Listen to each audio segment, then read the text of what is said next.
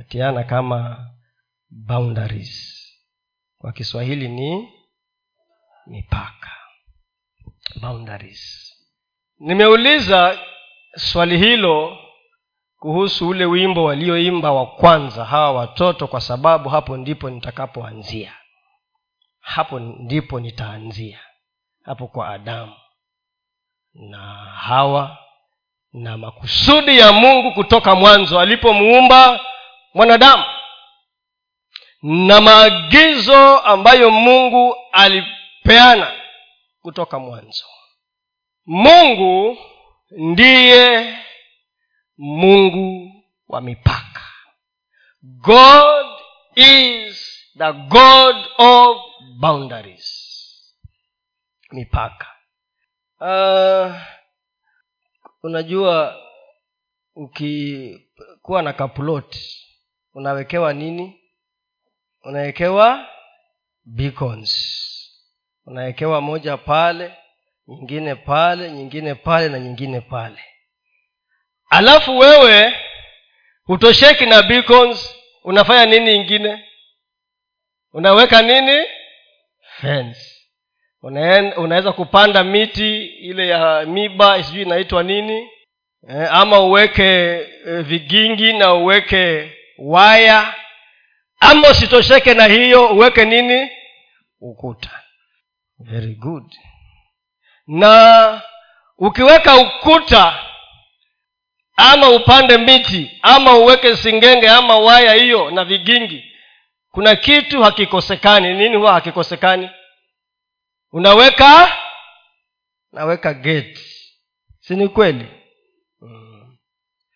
Sasa hiyo akili yote hiyo uko nayo ulitoa wapi wewe? Ya kujua ukikuwa na kaplot ama ukikuwa na shamba lazima uhakikishe iko na beacons. Tena ukuje uweke singenge ama uweke fence ama upande miti kisha uweke gate. Ulitoa wapi hiyo akili yote na kwa nini unafanya hivyo? Si lazima uko na sababu. Ambazo zinakufanya uyafanya hayo yote najua ya kwamba tunaelekea kumaliza huu mwaka wa 2022 elfu mbili na ishirini na mbili.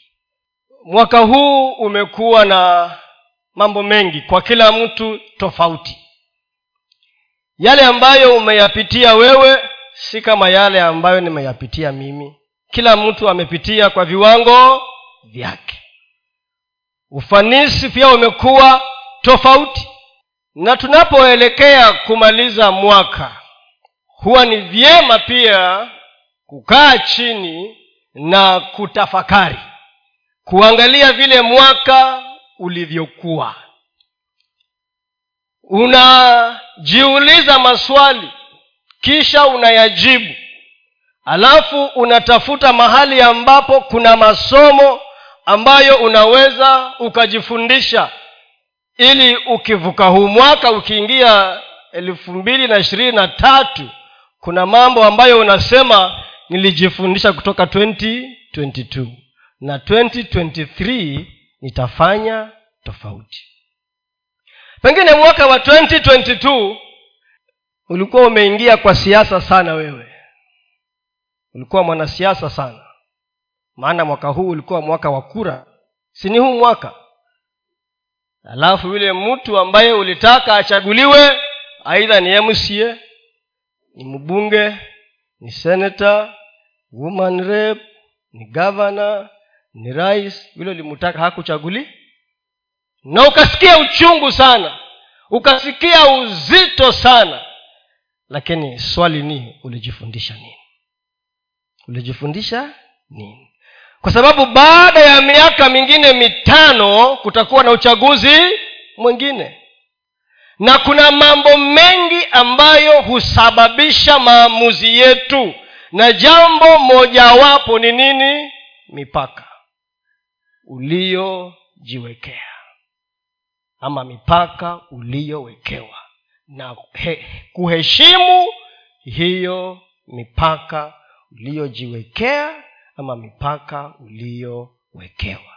Ili ikusaidie katika maisha yako. Na ndio nikasema ya kwamba mungu ni mungu wa mipaka. Hebu tuanze pale mwanzo moja ishirini na sita ishirini na saba mpaka ishirini na nane. Ile mahali ambapo tunapajua vizuri sana. Pengine mwaka huu ulikwazika na mambo mengi sana. Kuna mtu alikuwa mwiba katika maisha yako. Mwiba. Lakini swali ni mipaka uliyojiwekea katika mahusiano na watu kwanza uko na mipaka alafu pili uliheshimu mipaka hiyo ili ndiyo usaidike katika maisha yako. Mungu akasema na tumfanye mtu kwa mfano wetu kwa sura yetu. Wakatawale. Kwa hivyo alipoanza kusema wakatawale akataja maeneo ambayo huyo mtu ama hao watu walipewa kutawala which means aliwawekea mipaka. Wakatawale samaki wa baharini na ndege wa angani na wanyama na nchi yote na kila kiumbe kitambaacho kitambaacho nchini kwa hivyo akawekea mipaka. Sehemu zile ambazo anataka wafanye nini? Watawale ishirini na saba. Mungu akaumba mtu kwa mfano wake kwa mfano wa mungu alimuumba mwanamume na mwanamke aliwaumba. Aha. mungu akawabarikia. Mungu akawaambia zaeni mukaongezeke mukaijaze nchi hiyo bado inaonyesha eneo ambalo mwanadamu amewekewa kujaza na kumiliki. Wapi? Nchi. Na kuimiliki mkatawale samaki wa baharini na ndege wa angani na kila kiumbe chenye uhai kiendacho juu ya nchi. Aha. Nauliza pale 26 alisema kitambaacho si ndio? Na hapa amesema kiendacho juu ya nchi. Katika hayo maelezo hayo mwanadamu ako hapo ndani? Eh? ako hapo ndani? Ako wapi? Kila kiumbe chenye uhai kiendacho juu ya ya nchi kwa hivyo ameeleza maeneo yetu ameeleza kazi yetu na ndiposa mahali kwengine akasema mbingu ni za nani? Ni za mungu. Na duniani amepatia nani? Mwanadamu. Haya hebu tusome pia mwanzo mbili kumi na saba. Mwanzo mbili kumi na saba lakini matunda ya mti wa ujuzi na wa ujuzi wa mema na mabaya usile. Kwa maana siku utakapokula matunda ya mti huo utakufa hakika unaona sasa ameenda details. Ile ya kwanza ilikuwa ni in general. Sasa ameenda akapeana a specific limit ama boundary. Akamwambia kuna huo mti huo wa ujuzi wa mema na mabaya. Matunda yake usiale. Ni mipaka anaweka na mungu anapeana mipaka kwa sababu. Kama hapa tunaona ya kwamba sababu kubwa iliyomfanya apeane huu mpaka huu ilikuwa ni kumpreserve ama kumlinda mwanadamu. Asije akafa. Kwa hivyo unaona ya kwamba mpaka ambao alimpatia mwanadamu pale ulikuwa ni kwa manufaa ya nani manufaa ya mwanadamu. Ili umwokoe yeye mwenyewe asije akaingia katika matatizo. Mungu amejionyesha ama amejifunua kwetu kupitia kwa neno lake. Na katika vile ambavyo amejieleza kwetu ametuonyesha pia yeye ni nani ametuonyesha mambo ambayo anapenda na ambayo hayapendi mambo ambayo anaweza fanya na ambayo hawezi kuyafanya eh? kuna kitu mungu hawezi fanya? Je kuna kitu ambacho mungu hawezi akafanya? Basi mi nasema kuna vitu mungu hawezi akafanya. Ama naongea uongo na bibi ni kweli?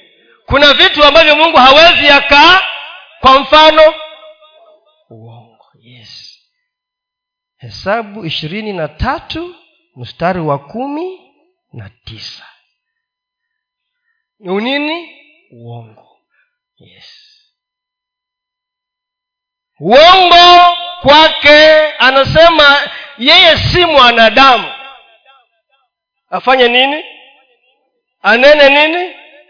Yes kwa hivyo amejionyesha kwetu. Yaani vile anavyojionyesha kwetu anaonyesha mipaka yake. Yeye ni mungu lakini bado ako na nini? Ako na mipaka. Nini lingine ambalo hawezi akafanya? Nawauliza maswali leo. Nimepatia nafasi ya kuongea hamtaki kuongea.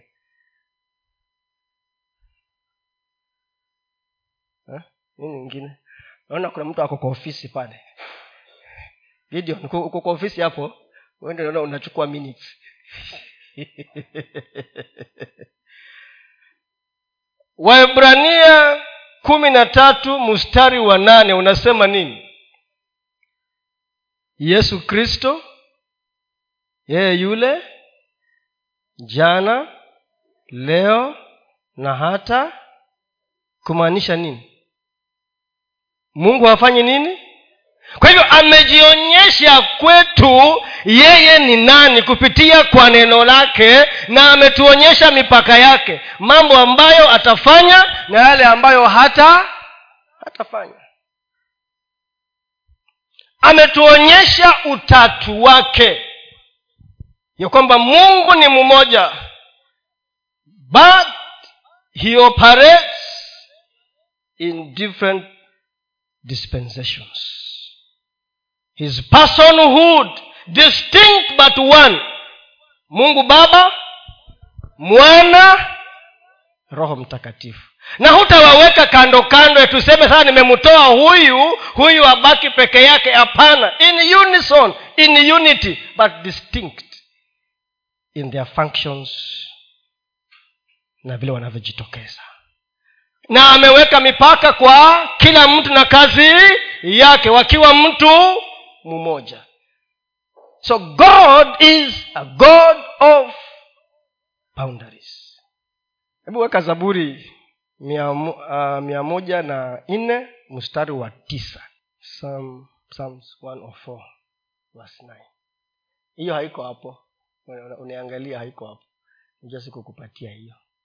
Umeweka mpaka. Anaongea kuhusu maji umeweka mpaka yasiupite wala yasirudi. Ifunikiza nchi. Huyo ni mungu. Ameweka mipaka kwa kila kitu kwa kila jambo. Wazazi wawili siku moja mke na mume wakaenda kutafuta ushauri kwa mshauri walipofika huko wakamwambia yule mshauri uh, tumekuja lakini tatizo letu ni kijana wetu mtoto wetu. Our only son. Akaulizwa ako na miaka mingapi? Miaka ishirini na mitano. Okay. Akaulizwa na mbone simuoni hapa huyo kijana ambaye mnasema ndio mko na changamoto naye? Wakasema yeye mwenyewe haoni kuwa ako na shida lakini sisi tunaona kuwa ako na shida. Ndio sababu tumekuja kwa niaba yake. Okay. Haya wakawauliza sasa niambieni nisikie zile changamoto ambazo ako nazo. Akasema kijana huyu ametutatiza sana. Hakuna shule ambayo anatulia. Anaenda hii mara amefukuzwa ameenda kwa nyingine. Hiyo miaka yote hajagraduate kwa kozi yoyote. Tumeng'ang'ana kumpatia pesa ya kutosha. Ili ndiyo akienda shule afuate ya shuleni asifanye kazi na ajilipie nini? College. Unajua kule marekani you work and you pay for your school fees you can work and pay. It is very easy. Akaendelea aka, wakaendelea kueleza kueleza mwishowe huyu mshauri akawaambia nakubaliana na yeye hana shida. Nyinyi ndiyo mko na shida. Akashangaa sasa namna gani? Si tumekuja tukuelezee matatizo ya kijana wetu ili utushauri tukamshauri. Wewe sasa unageuza unasema sisi ndio tuko na shida na yeye hana shida. Wakamuuliza una hakika? Hebu tu, tufafanulie akawauliza hayo yote ambayo mumeniambia hayo yote ambayo mumemubebea hmm? nyinyi mmebeba mzigo wake yeye anabeba nini nyinyi kama wazazi mmebeba mzigo wake. Yeye mwenyewe anabeba nini? Kama ni pesa mwamtafutia. Akianguka Aki mtihani kwa shule hii mwamtafutia shule nyingine aende. Sasa mzigo wake yeye amebeba ni upi? He is irresponsible but you are carrying the the responsibility. Sasa yeye atajuaje tabu aliyo nayo ni gani? Atajuaje matatizo yake akawaambia sasa nataka niwasaidie kukrieti tabu za huyo ndio abebe mzigo wake mwenyewe. Nataka niwasaidie. Nimepeana huo mfano kwa sababu gani? Mara nyingi katika maisha yetu na wakati mwingi sana tunatumia neno la mungu kueleza na kujustify kile ambacho tunafanya. Si mungu anasema tubebeane nini? Mzigo. Sasa nikibeba mzigo wa kijana yangu kuna matatizo kweli? Somebody is irresponsible. Lakini we unabeba nini mzigo wake? A husband is immature. Unabeba mzigo wake mtu ambaye amekataa kukomaa katika maisha yake ya kiroho pasta utabeba mzigo wake. The question is for how long? Swali ni for how long? What is the limit? Kile kiwango ambacho uta, unaweza kubeba na isionekane kana kwamba huna upendo. Isionekane ya kwamba unaasi neno la mungu. Isionekane ya kwamba uko kinyume na mapenzi ya mungu. Mipaka. Nataka tuangalie mambo machache tu hapa kuhusu hii mipaka. What is the limit? What is the boundary? Na najua ya kwamba sitamaliza yale ambayo nataka kuongea lakini kile ambacho nitaweza kuongea nitaongea kwa muda ule mchache niliyo nao. Tutakapomaliza hata kama si leo siku nyingine tutakuwa tumejifundisha mambo yafuatayo. Number what are boundaries in our lives? What are boundaries? What do they protect. Hiyo mipaka inalinda nini katika maisha yetu? Hiyo mipaka inalinda nini katika maisha yetu? What do they protect? Jambo la tatu. How are boundaries developed? Hii mipaka katika maisha yetu inatengenezwa na kukuzwa namna gani? How are they developed? Jambo la nne how are boundaries destroyed? How are they destroyed? How are they destroyed? Zina mipaka inaharibiwa namna gani? Number five how do you repair your boundaries? Hii mipaka yako utairekebisha namna gani? Ama kuijenga tena? Na jambo la mwisho how to use your boundaries. Kutumia mipaka yako vizuri. Tukimaliza somo hili hata kama si leo hayo ndiyo mambo ambayo tungetaka tujifundishe. Tujifundishe hayo mambo. A boundary.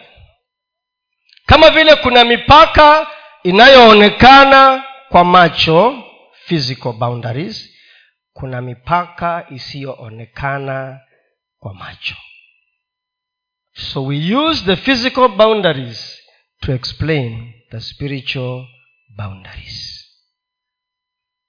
A boundary is anything that helps you to differentiate you from someone else. Mpaka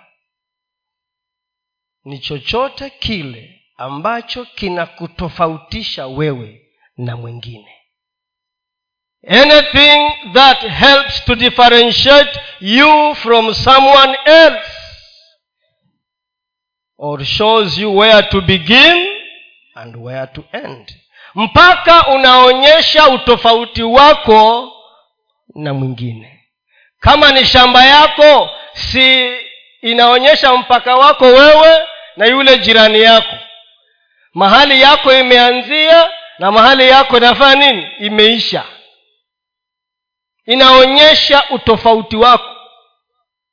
Mpaka kwa hali ya kawaida mpaka huwa kama vile tayari nimesema hapa unaonyesha mahali sehemu yako inaanza na mahali sehemu yako itaisha. Na umuhimu wa kuonyesha hivyo ni to show ownership. To show what? Ownership. Kumiliki ownership. Ndio kwa sababu wewe hautatosheka na ploti hiyo mpaka upate hati miliki. Lakini inaanzia kwa kuonyeshwa mipaka yako.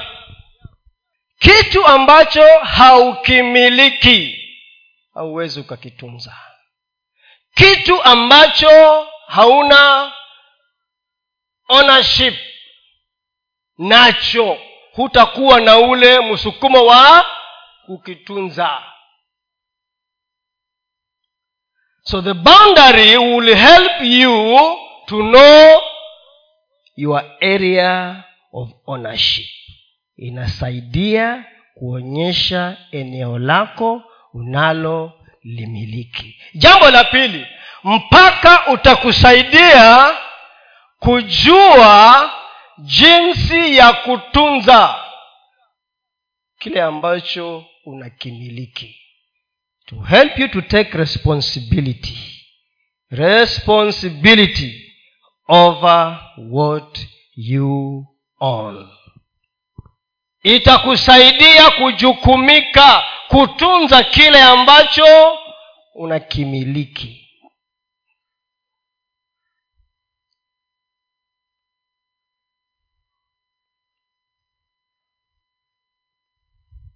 ndiyo kwa sababu ukishajua shamba yako na hapa nataka uchukue shamba isimamie maisha yako.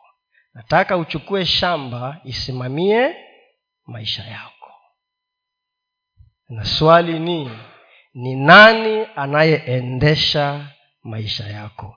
Na nataka usiniambie ni yesu. Ni nani anayeendesha maisha yako? Ni nani ni wewe. Sababu najua the easiest answer la kuniambia ni nani? Ni yesu. Na ukiniambia ni yesu yesu hakuamulii wewe. Does he decide for you? Hapana yeye hakuamulii.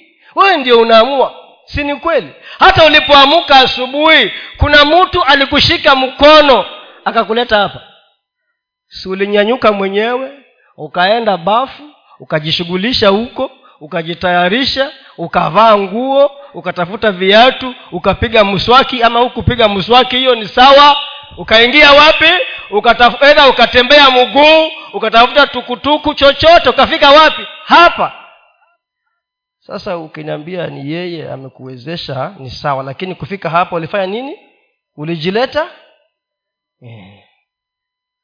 vile ambavyo unamiliki shamba na unaelewa mipaka ya shamba yako unaelewa mipaka ya maisha yako. Je unaelewa mipaka ya maisha yako? You must have mental boundaries. Uwe na nini? Mental boundaries. Uwe na spiritual boundaries. Uwe na emotional boundaries uwe na physical uwe na mipaka ya kiakili mipaka ya kiroho mipaka ya nini mingine nimesema ya hisia zako eh, hasira hisia zako uwe na mipaka ya physical ni kusema nini yeah. Yeah. physical just as we have physical boundaries kwa mashamba ndivyo pia kuna mipaka ya kiroho katika hayo maeneo yote. So nimetaja mambo hapa ili ndio nijue kuwa tuko pamoja. Nimesema ya kwamba mipaka itakusaidia to know your property and the ownership. Ujue shamba yako na ujue umiliki wa shamba yako. Na nikasema shamba ni maisha yako alafu nikasema jambo la pili ni kwamba itakusaidia kuchukua jukumu ya kutunza shamba yako. Responsibility. Ndiyo kwa sababu tunapoambiwa ya kwamba linda moyo wako. Kuliko ni hivyo kuliko eh. sasa hiyo ni shamba yako. Huyo moyo wako ni nini? Moyo wako ni nini? Ni shamba yako nilikuwa naangalia ka video kengine kalitembea kwa whatsapp. Kama mulikaona eti wametengeneza mwanamke kupitia artificial intelligence ai kama mulikaona kusaidia wale wanaume ambao hawataki kusumbuliwa na wanawa hiyo ni kama robot. Anafanya vile unata na akusumbuangi hivyo ndio walikuwa wanasema. Si mimi nimesema hivyo ndio wana kwani mnatusumbua? Hivyo ndio walikuwa wanase wanasema. Wanasema hiyo mwanamke huyo ako na akili sana ka kushinda mwanadamu. So akawa anahojiwa na mwanaume mwingine. Akasema hapana mii sina akili kushinda mwanadamu. Kwa sababu aliyenitengeneza ni nani? Ni mwanadamu. Lakini pia akasema afadhali mwanadamu ako na kitu ambacho ako nacho na mimi sina. Akasema ni nini? The soul. That the original human being has a soul but as for me i have no because i have no feelings i am programmed. I cannot think for myself i am programmed.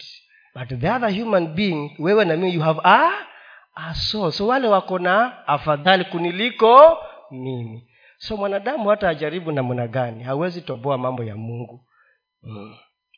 akasema nyinyi mko na nafsi mimi si sina. Kwa hivyo nafsi yako that soul is your shamba.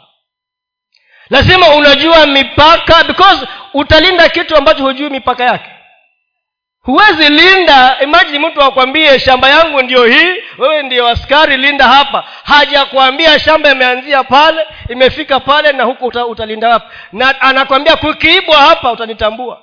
Anaujui mpaka wa shamba utalinda nini? So demarcations zinakusaidia kujua maeneo ambayo unamiliki. Nafsi yako moyo wako ni shamba yako. Je unajua mipaka ya moyo wako na ambalo ni shamba lako. Na kama vile tu nimewauliza unaweka fence lakini unawacha nini? Mlango ama gate. Umuhimu wa mipaka itakusaidia kujua ni kitu gani cha kuweka ndani na ni gani cha kutoa inakuonyesha nani utamruhusu aingie na ni nani hataingia kwa huo mlango. Who to come in and who to go out. Huo ndio umuhimu mwingine wa, wa mipaka ambayo umejiwekea katika maisha yako.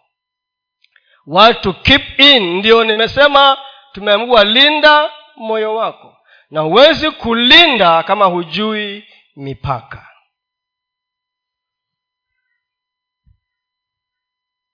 jambo lingine umuhimu wa mipaka. Na nataka tutumie habari nyingine hapa ya yule yule msamaria. Alikuwa anaitwa nani yule? The good samaritan. Ni the good samaritan. Ama ni ama ni the samaritan? Inaitwaje? Msamaria mwema? Eh.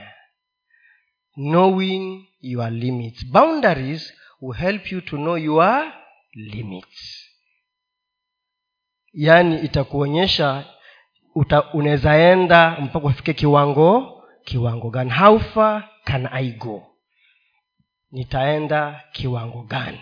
Luka kumi ishirini na tano mpaka thelathini na saba. Luka tano ishir, ah, sorry kumi sorry kumi 25 to 37 na tazama mwana eh? ni hapo nimesema ngapi? Ni hiyo. Natazama mwanasheria mmoja alisimama amjaribu akisema mwalimu nifanye nini ili ni ni habari hii kweli? Ama mi ndo nimenukuu makosa? Hiyo habari inapatikana wapi? Ni hapo? Ni, ni luka kumi? Okay tuendelee tu.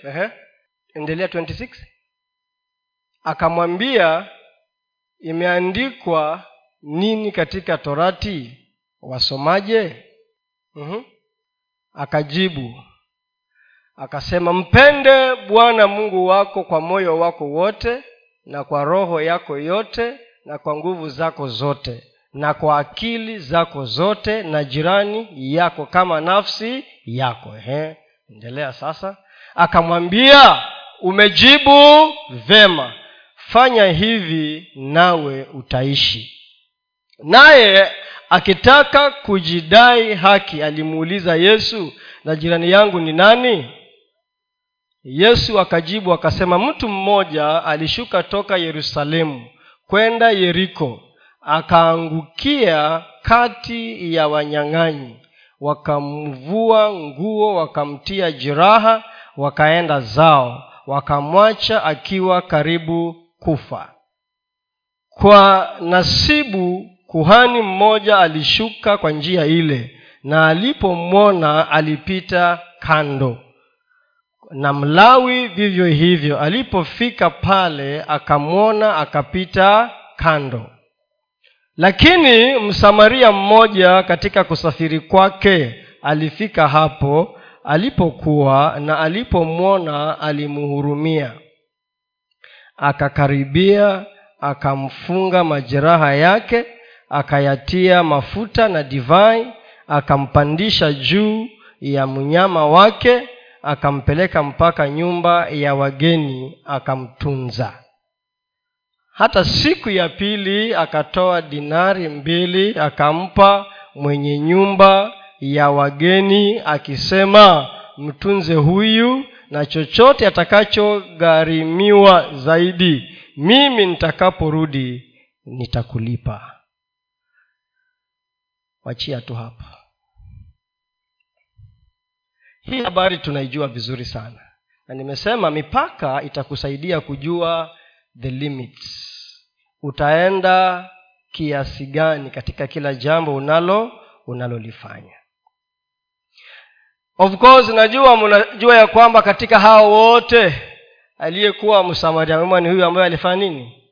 Alimsaidia hasa tu tu assume huyu ambaye alikuwa ameumia alikuwa pengine hata haja, hajajiweza kuongea ama pengine hata alikuwa amelala. Wakati ule huyu msamaria anaongea na yule msaidizi pale mahali ambapo alimpeleka. Alafu wakati huo huo ambapo walikuwa wanazungumza huyu bwana ambaye ametandikwa akaamuka nimesema assume eh? akafanya nini akaamuka. Amuulize huyu ambaye anamsaidia yaani wewe hunioni nime nimeumia kiwango hiki na unataka kuniwacha hapa. Si ukaekae na mimi kidogo angalau ni ni ni nipate nafuu zaidi ndiyo uende. Kama ni wewe ungefanya nini?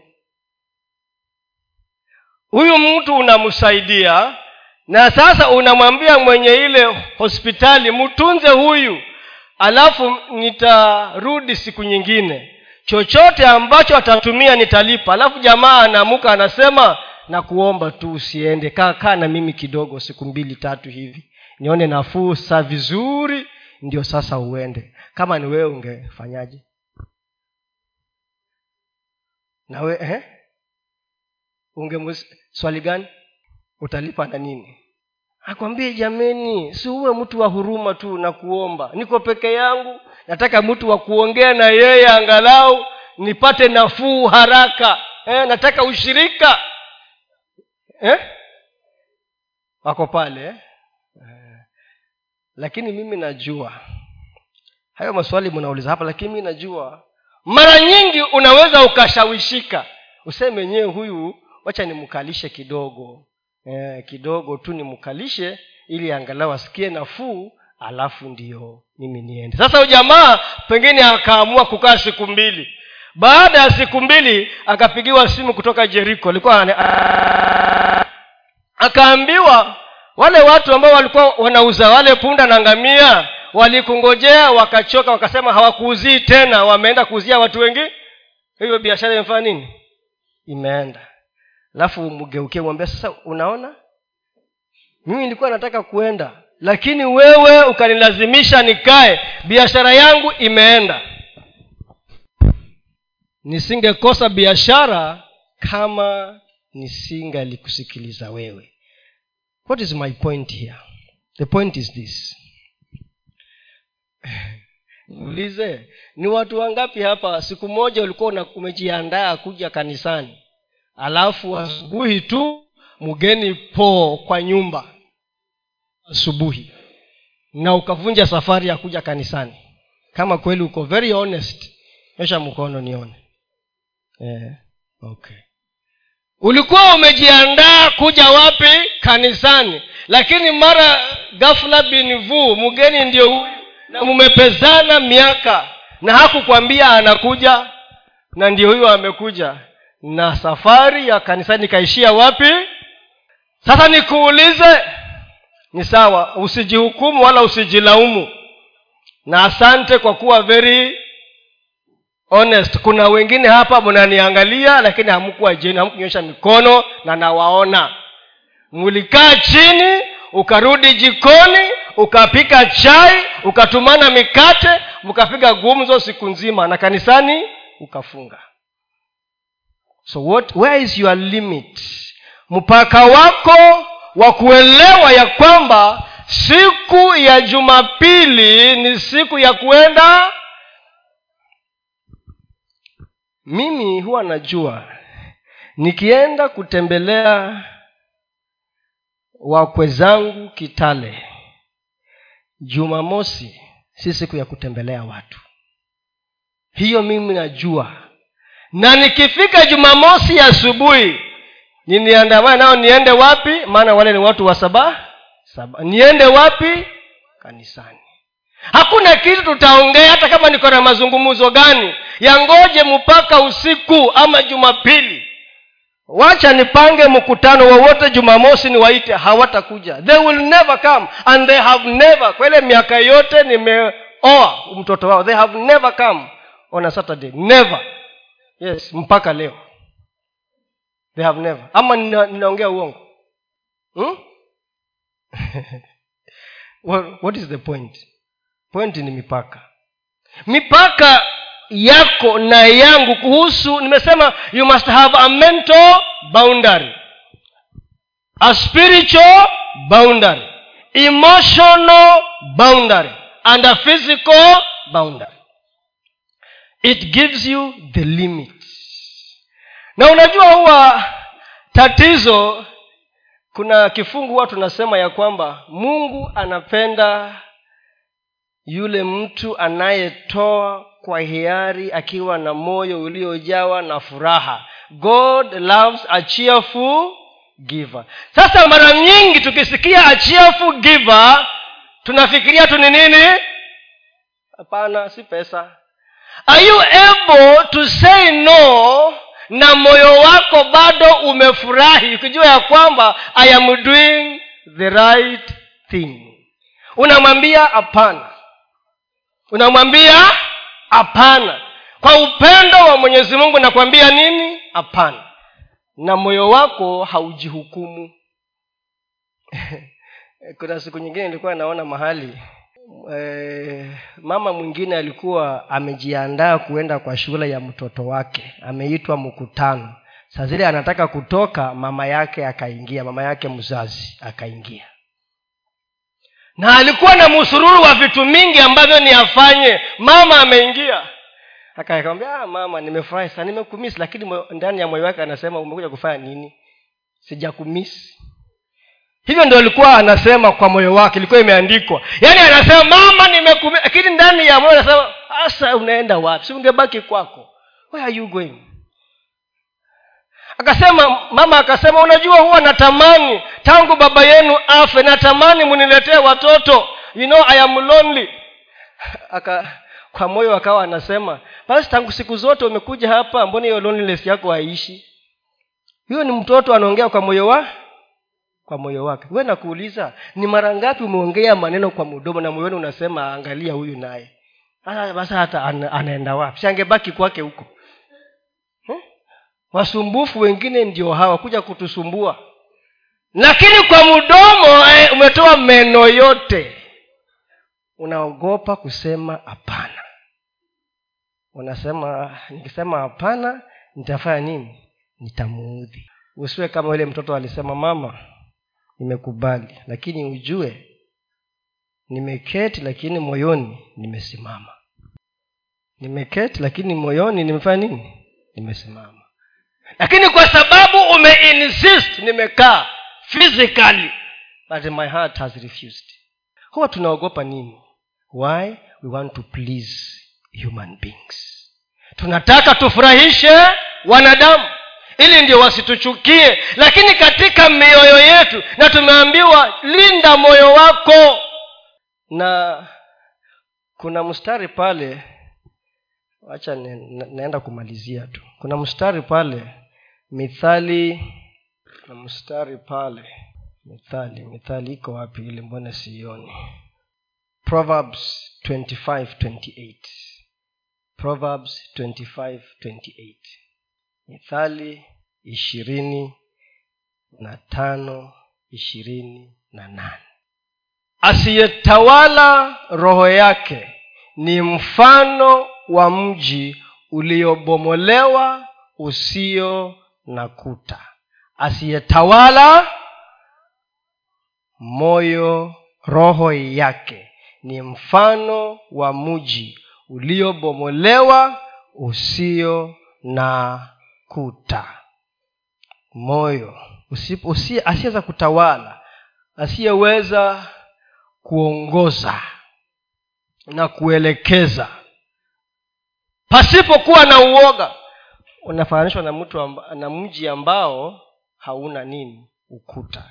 So kama hauna ukuta chochote kinaweza kuingia na kutatiza moyo wako na pia kila moyo unajua uchungu ulio ndani wa moyo. Kila moyo unajua uchungu ulio ndani wa huo moyo.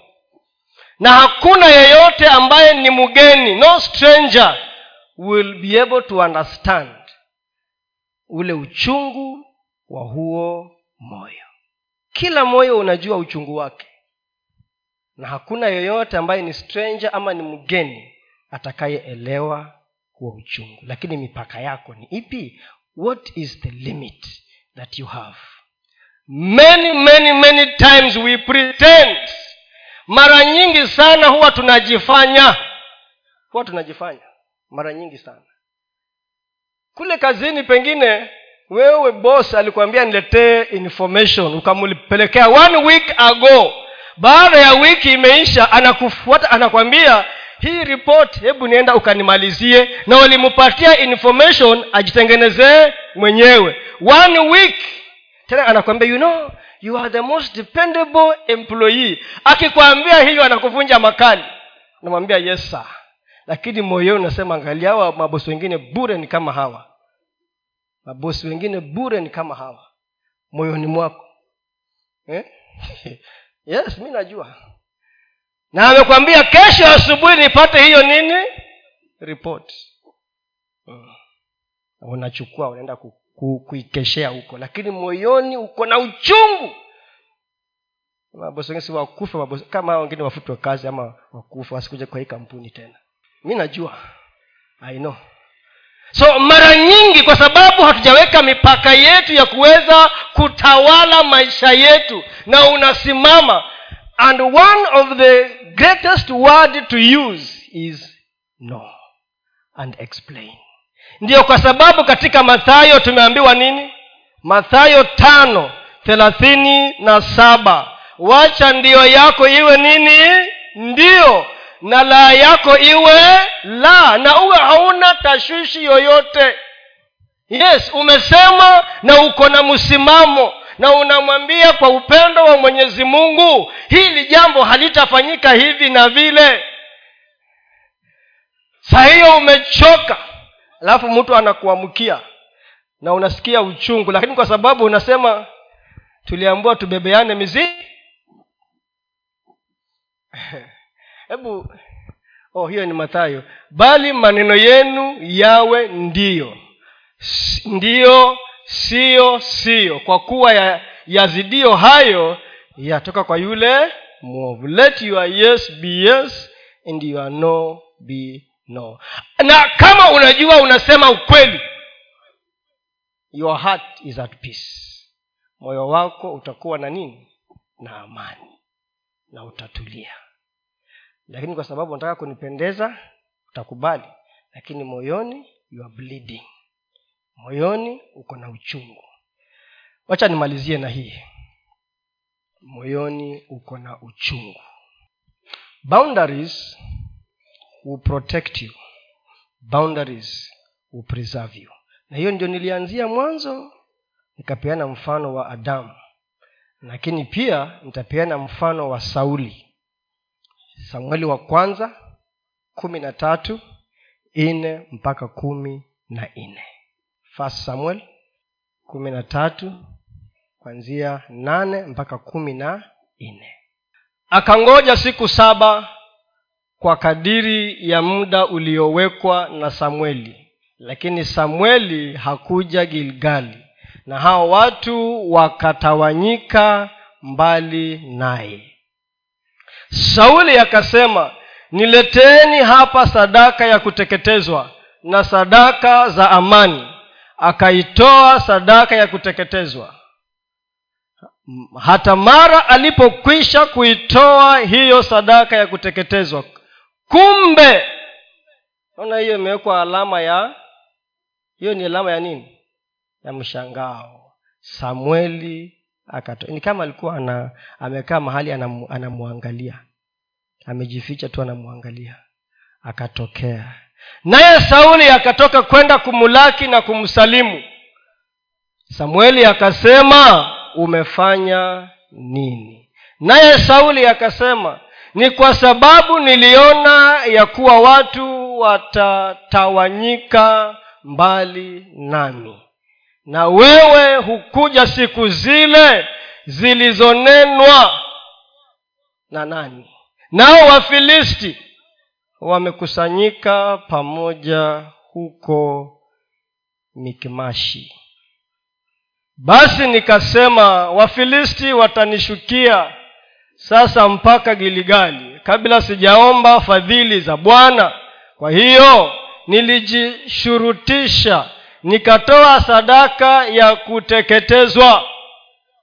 Naye samueli akamwambia sauli umefanya upumbavu hukuishika amri ya bwana mungu wako aliyokuamuru.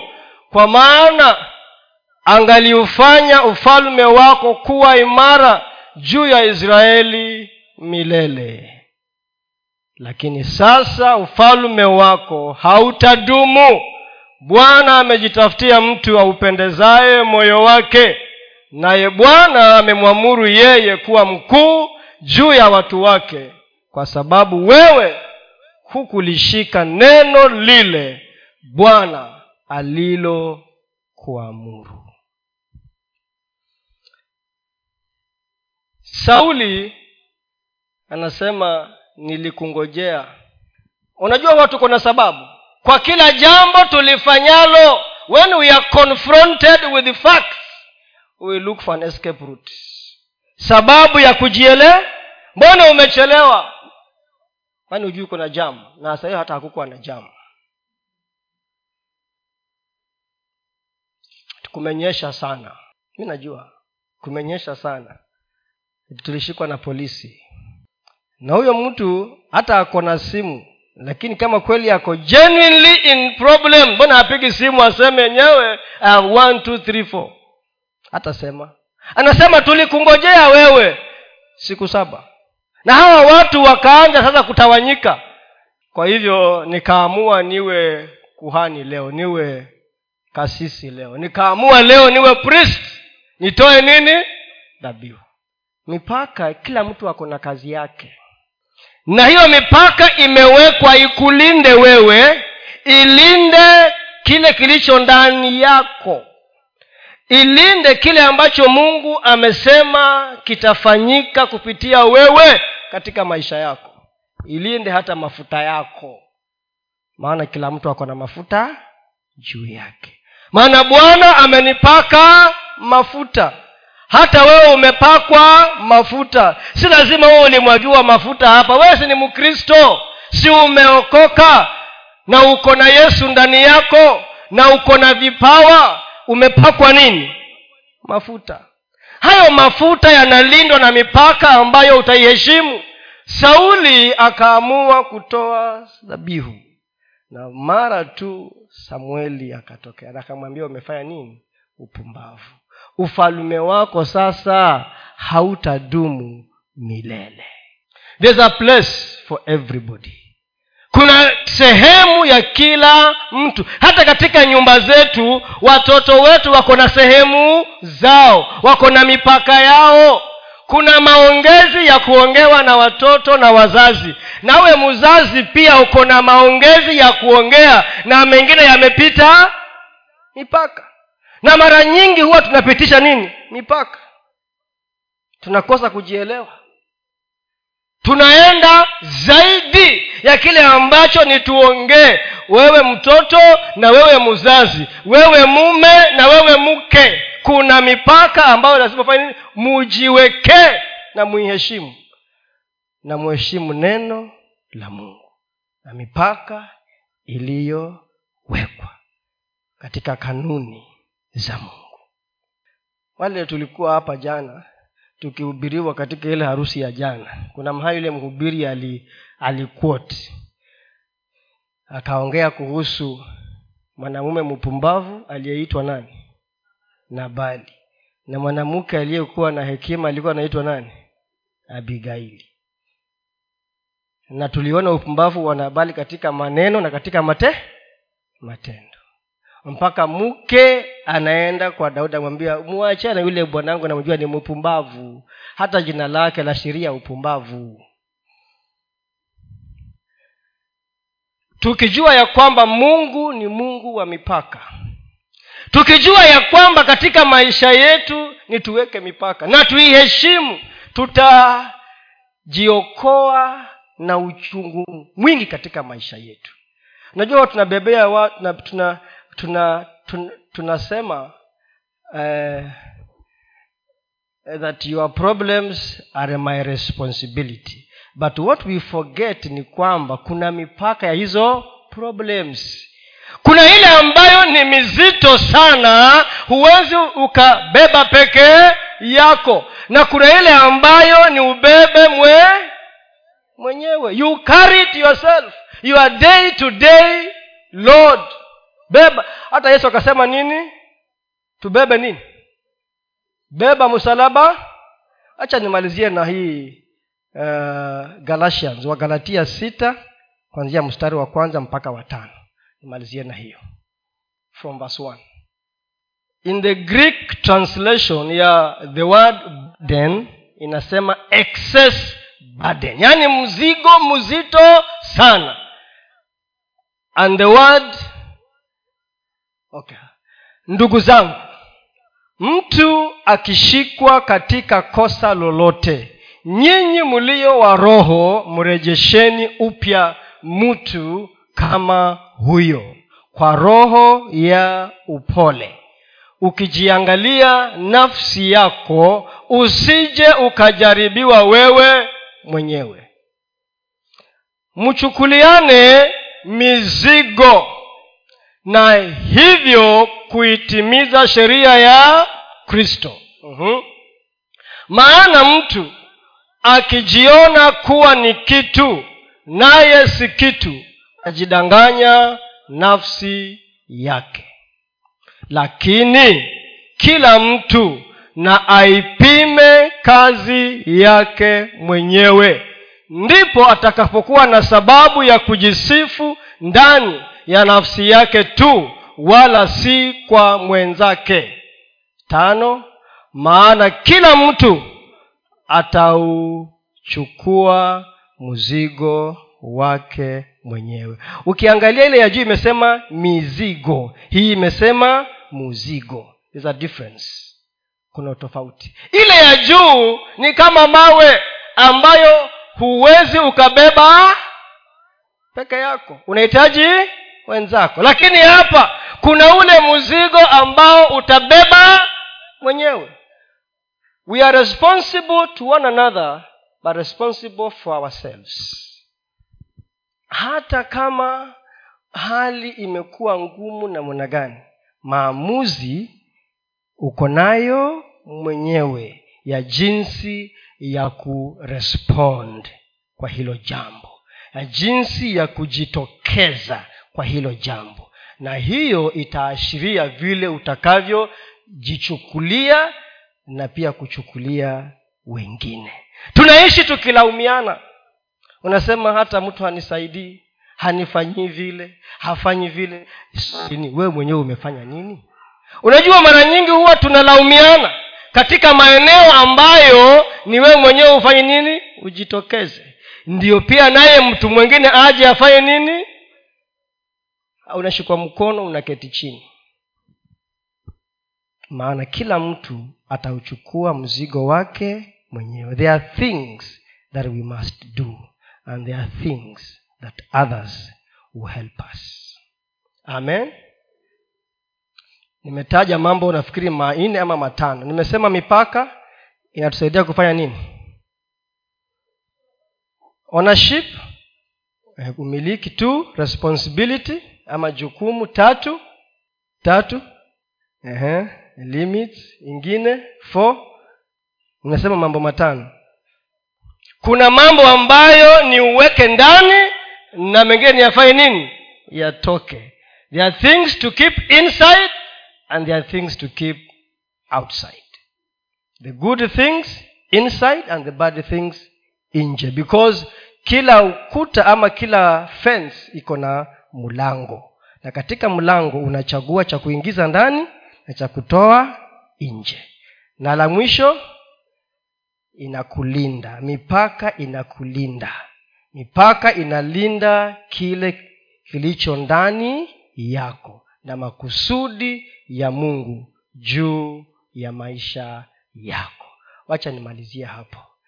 Hayo yote nimezungumza naamini ya kwamba kuna kitu kimoja huwezi kuwa umekosa kushika. Ya kwamba nafsi yako ni shamba yako. Lazima ujue mipaka ya nafsi yako. Na ndani ya nafsi yako kuna roho ndani ya nafsi yako kuna mawazo yako kuna hisia zako. Ndani ya nafsi yako kuna akili yako. Lazima uelewe mipaka ya hayo maeneo yote ndio uweze kutembea katika maisha yako ukiwa na vigezo vya kukuelekeza katika maisha haya. Amen. Wacha tu tumalizie hapo. Kuja utuombee ili tutamatishe